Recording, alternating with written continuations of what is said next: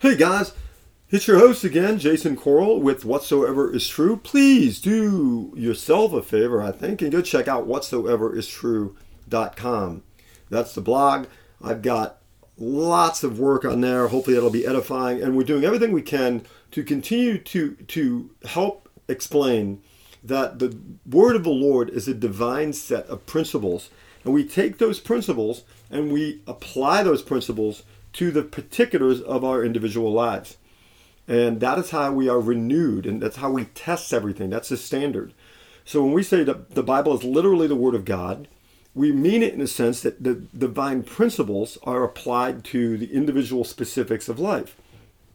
And that gives us wisdom. Um, just we confuse education with wisdom these days. Education is I have a lot of technical knowledge of something. Now, just because I'm very technical in something does not make me wise. And we have basically lost that today. Wisdom is knowing why something is true, why something's false. We're able to identify a bunch of different facts and organize them in act into actionable detail that's non-contradictory. So, with that said, that's the goal of Whatsoever True, both the blog and the podcast, and to open up the Word of the Lord to you, and maybe in a way you're not getting elsewhere. I still suggest a course that we we all attend a, a local church and we worship there, and we're a part of a body of believers. But uh, my goal with this is, is to try to deliver a a biblically consistent and biblically sound doctrine and teaching to our current events and so forth, so we learn to live and think biblically. With that said, here is today's episode of When is America Gonna Get It? when is God going to judge America? I have two answers to this. The first one is I'm going to define, you know, biblically what's already happening. So you'll notice and go, yeah, wow, that's happening. And then two, address what most people think judgment means, and that is like sort of a, an overthrowing of the country in God's wrath. So first, let's get into it, um, which is interesting and that is Ecclesiastes chapter 8. Um, because you're gonna get your naysayers. Talk about this. The, the judgment, you're downer, man. Don't don't talk about it. Uh, and then the naysayers would go, well, "It's not going to happen." But remember, because the sentence against an evil deed is not executed speedily, and this is Ecclesiastes 8, verse 11. Because the sentence against an evil deed is not executed speedily, the heart of the children of man is fully set to do evil. Basically, what this says is that because you're not immediately struck dead when you sin, people think they're getting away with it. They're convincing, they're convincing themselves there's going to be no judgment. Um, to that, I want to say this God judges everybody. There are there's consequential wrath in everything that we do. Now, if I roll through a stop sign safely, right? I come to this, I don't come to a full stop, there's nothing coming, and I kind of roll through it. I may get pulled over, I may get a ticket. There's consequential wrath for that. It would be like the judicial wrath because I violated a law. Now, if I run a stop sign and there's traffic coming and somebody smashes into me, well, guess what? That's a lot more, that's a much different level of consequential wrath. So obviously, we know there's there's far different in terms of grade scale of sin and mistakes and so forth. Well, likewise, there are different levels of sin, and we're going to get into that as we go. But all sin deserves God's just just condemnation. All sin deserves eternal death because we're sinning against an eternal God. Let me help you understand that. If, because I know this could be a, a tough subject sometimes. If you were to go to a gym in say 1986 or 87 when Mike Tyson was in his heyday and you go into Mike Tyson's gym and you say, hey, Mike, you stink. You're a weenie. I'd beat you any day of the week. And you climb in the ring and you slap him in the face. Well, knowing Mike Tyson at that time, my bet would be that you would take a beating from that Mike Tyson. So, in short, you would you would get a temporal beating from a temporal being. okay, temp, temp, temporary. Mike Tyson clearly isn't eternal neither are you. And the beating wouldn't be eternal. so the nature of the beatdown you take is commensurate and logically consistent with the type of person that you offended. Right? Now, let's say you live your entire life and you sin and you call God a liar and say, No, I don't need to repent of my sin and go to Jesus Christ. That's just a bunch of nonsense, a bunch of religious nonsense. You have sinned and called a liar an eternal God. The nature of the punishment you'll take would therefore be eternal. This is why God is to be feared. I know we don't like that. Fear the Lord. Fear the Lord. I don't want to fear the Lord. Well, doesn't mean you're, you know, literally sitting there, you know, under your chair in this regard as a Christian. It means you have worshipful awe and reverence of Him. But He's Lord. You should be scared in a, in a one sense. He's God, right? This is God. He's not to be trifled with. He's not the, like a Christianized uh, Santa Claus who's going to give you presents one way or the other. He's going to have a grading scale. no, all sin must be dealt with. It's either dealt with on the cross or it's dealt with in punishment in the last day. But even that, you have some other variations of punishments. Let's talk about that. Romans 1, verses 25 and 26, after it defines what happened. Man is in sin, suppressing the obvious about God, and refuses to acknowledge and worship Him and give Him thanks. Let's remember that. So, America today by and large, doesn't acknowledge him at all. The schools, the education system, no, no, no, no, no, no. If you if you bring him up, that's bad. Don't do it. Don't acknowledge him. Don't give him thanks unless you're vague. okay, unless you're vague. Don't give him thanks, and certainly don't worship him publicly. You can do that privately. Just keep that on Sunday in a designated building. Don't bring that nonsense out into the public square. Don't bring it into corporate America. Don't bring it to school. Okay, don't do it. That's America's basic take refuse to acknowledge him, refuse to worship him, refuse to give him thanks. That's the sin. And in so doing, we exchange the truth about God for a lie. Basically, we're saying God doesn't exist and God doesn't mind my sin. God's okay with me doing whatever I want to do. And then we begin to worship other things. You will always notice that non believers are worshiping something. They have a reverential awe and fear of something else that's created, that's under the sun. To this, God then, here comes the first show of wrath, that God gives them up to the lust of their hearts, to impurity, so that their bodies would be dishonored amongst themselves. Because they've exchanged the truth for a lie. All right? That's the first sin. You're going to start seeing a lot of sexual sin because mankind's saying there's no God, there's no judgment over me, I can do whatever I want, and he's going to start sinning sexually. And for this reason, God gave him over to degrading passions. Okay, so you're going to get this, and this is verse 26. For the women exchange the natural function for that which is unnatural. In other words, you're going to have, and in verse 27 picks it up the same way that men abandon the natural function of the woman and, and burned in their desire towards one another. Men with men committing indecent acts and receiving in themselves the due penalty for their error. Now, what does that sound like? You're seeing advancement of sexual sin right? And more and more encroachment of sexual sin, and then you're also seeing homosexuality. Those are things that God gives a culture that's more and more sinful over to. That's actually a judgment upon them.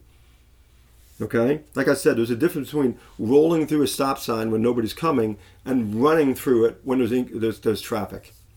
Okay? So there's different levels of lust of someone thinking lustfully so that's and enacting upon it and enacting upon more and more degrading forms of sexual practices. You see, even in, in the old the, the, the Roman Empire, and they were extraordinarily pornographic, extraordinarily pornographic.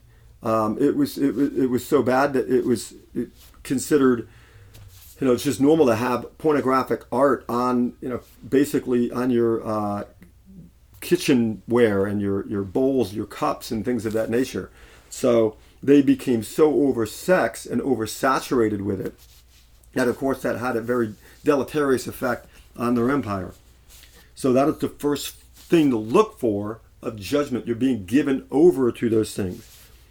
Verse 28 picks up, and just as they did not see fit to acknowledge God any longer, God gave them over to a depraved mind. Now, again, now the first thing came in was the sexual practices. The second thing you're getting to justify those things, you almost have a rational going down, down, down here. This continues to go down. Now the mind is so depraved because it's trying to justify that, knowing that it's wrong. It begins to then make a bunch of other alliances with other sins. And that's where you get a depraved mind to do those things which are not proper, being filled with all unrighteousness, wickedness, greed, evil full of envy, murder, strife, deceit, malice. They're gossips. Have you ever looked at some of the magazines that are I mean, just there's all gossip stuff in a lot of the, the popular entertainment things and full of envy. I mean, there's one uh, the political party the Democrat Party is almost con- completely envy. It's always about what other people have and they shouldn't have it. You should have more. The, almost the entire party is not on oh uh, the uh, the uh, average person should everyone should have the same rule of law. You should love your neighbor as yourself mind your own business. That, that's not what politics is about anymore. It's all about greed and envy and uh, revenge. They're slanderers. Listen to what people say about one another in politics. Slanderers. Haters of god. Insolent arrogant boastful inventors of evil. Have you looked at the news lately?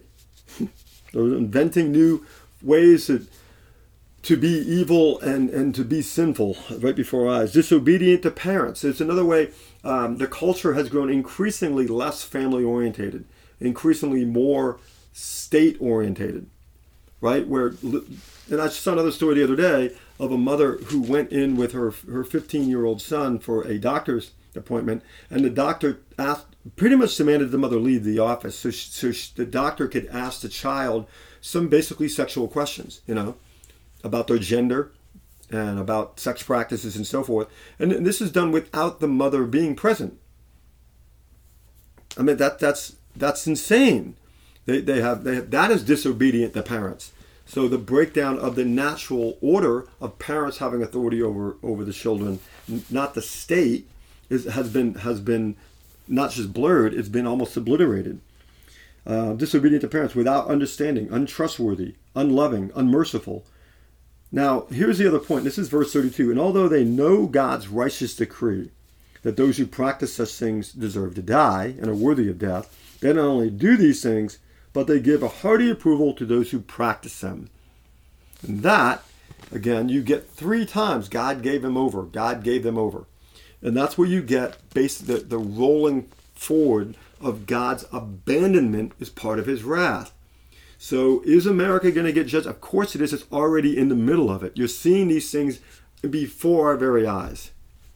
Now, no one knows the full percentage of it because we know, like, let's say, even in more biblical times when people were a little bit more biblically literate, there was still sin and there was still, in, in some cases, horrific sin. Think about think about the sin of slavery. In in in the uh, South, there were cases where in Charleston around the time of the Revolution that a lot of the people there had children with slaves. And some of them would get some inheritance, but some of them were just kind of hanging around and being, you know, slaves. And so they put their own offspring into slavery, even though they were they were free people and they were wealthy.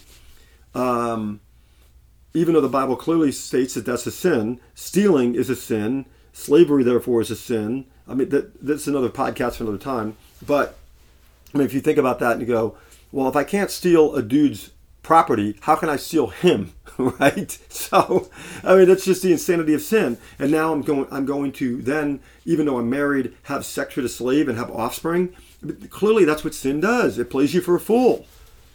And and as I said earlier, there are certain sins that are worse than others, and they will bring us to consequential wrath. The Civil War, which cost 620,000 American lives, in a time where there were only about 20 million Americans in the country at the time, incidentally, again, oh, that's almost that's a little over half a million people died. That's not including all of the people who were maimed and injured in the war.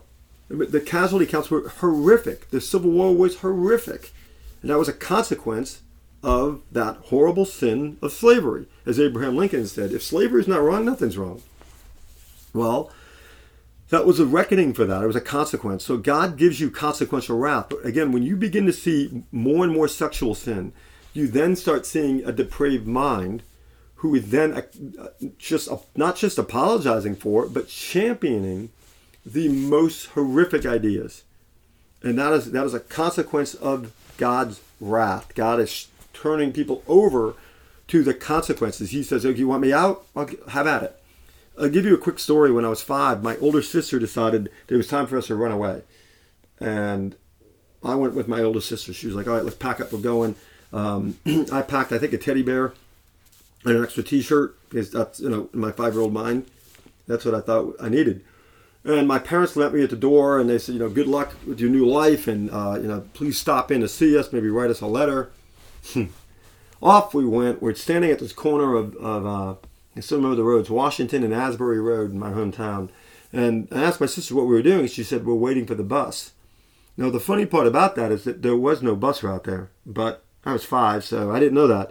Nevertheless, about maybe 20 minutes past, probably passed, and it's about dinner time. I'm starving and I'm cold. And eventually, you know, she was eight, I'm five. We walked back home. And the funny thing was, my dad had locked the door, so that was pretty funny. And he said, "Oh yeah, I, I, but you don't live here anymore." So it, we ended up in that kind of comically learning a very critical lesson in life, is that there are consequences, and one of the worst consequences would have been had my parents literally jettisoned us and sent us off in life. We would have starved to death, right? That's an idea of God's wrath because sinners are not being thankful. Let's go back to Romans 1 there, and they don't give thanks to God. One of the hallmarks of sin is thanklessness. Not that you're seeing, I mean, are you seeing people who are just generally thankful about living in the most amazing country in world history? Virtually everything certain people are saying is ungrateful. That is a sign of God's wrath. They, they, they're doing that. And so now we'll move on to will God catastrophically judge America? Well, I think that he will. I think that if, I know Billy Graham has, had once said that if God doesn't judge America, he owes Sodom and Gomorrah an apology.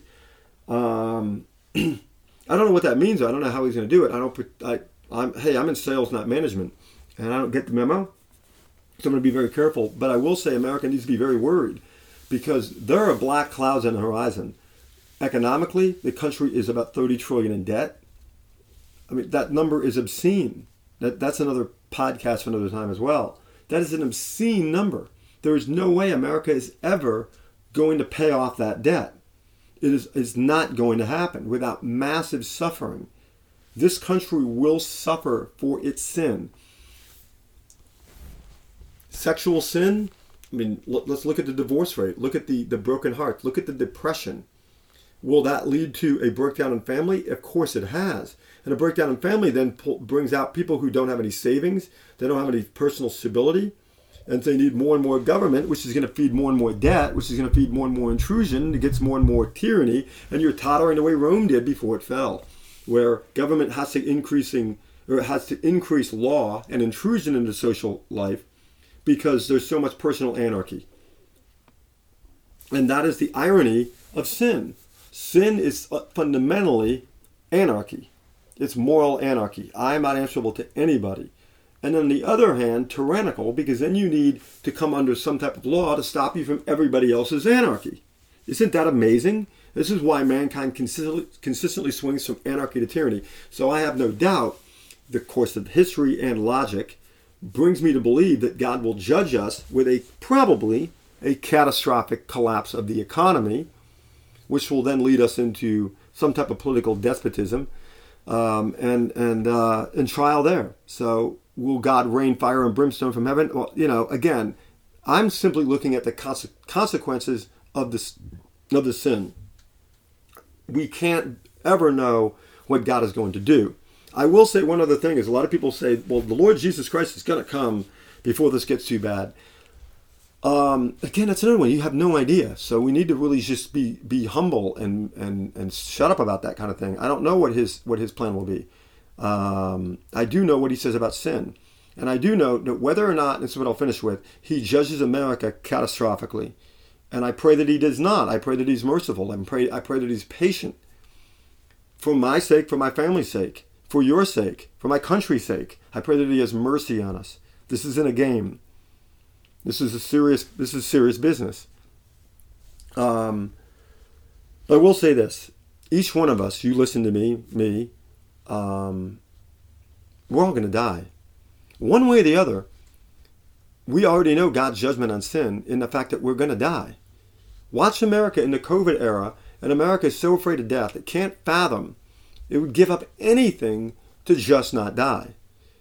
It'd give up its liberty, give up its constitutional uh, right to assemble, right to worship, in many cases, right to free speech. Uh, it's equal protection. Uh, how many businesses have been shut down, but other businesses are open? I mean, these are horrible, horrible abuses of civil liberties and Americans are not only fine with it, but they're not like reluctant. Oh, I guess this is something we have to do. They're they're happy about it. That is a sign of moral sickness. They're that afraid of death because they're that afraid of judgment. This is all there is to them.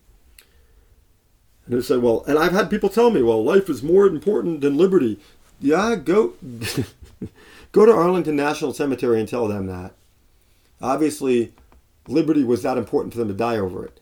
Um, so my point with all of this is that judgment is coming for us personally, and either Lord's coming to us or we're going to Him. Um, judgment's coming to America, it's coming to us individually. So the answer to that is the gospel of Jesus Christ and the cross. Go to the cross Go to Jesus, repent of your sin. And so you don't have to worry about the sudden terrors that will befall sinners. That is the message of the great news of the gospel is that we have the assurance of salvation in Christ and we do not have to ever blessed is a man against whom the Lord will not count his sin. We don't have to worry that we're going to perish in our sin. It doesn't mean everything's going to be hunky dory. It means that all things will work together for our good, even those things are evil even if we're sold into slavery like Joseph was, even if we're, we to suffer great persecution. We don't know that. But the point of our lives is faith. Remember Romans 1, verses 16, 17. For the obedience of faith, that's what we want. That should be our goal. We pray for America, but we pray for the glorification of God. We pray for His will to be done in our hearts and our homes, and certainly in our towns, cities, state, and country. Um, so, with that said, uh, hopefully that is the good news, and it's Jesus Christ. Uh, is judgment coming? Amen. It is absolutely. God will judge sin, and you're seeing it around you already. Uh, as far as the second point, will He judge it catastrophically? I pray that He does not. But at the end of the day, I pray, you know, He does have mercy, and that the gospel continues to be preached. That I continue to preach it. That you learn it and preach it in your own home and hearts.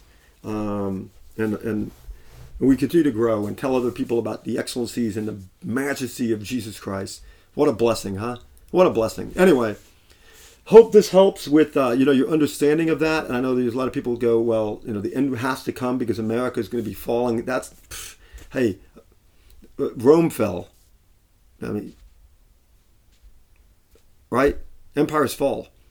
Uh, America, America is looks like it's going to be on its way out and we should pray for that. But but we should stay steadfast in prayer, steadfast in Scripture, continue to do our work, and not presume to be thinking for God. Keep an eye, yeah, to keep an eye out, and, and you know this could be the day He comes.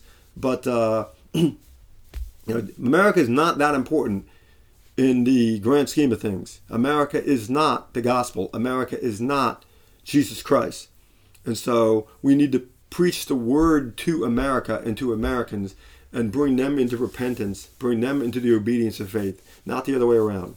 So, all that said, hope this was helpful.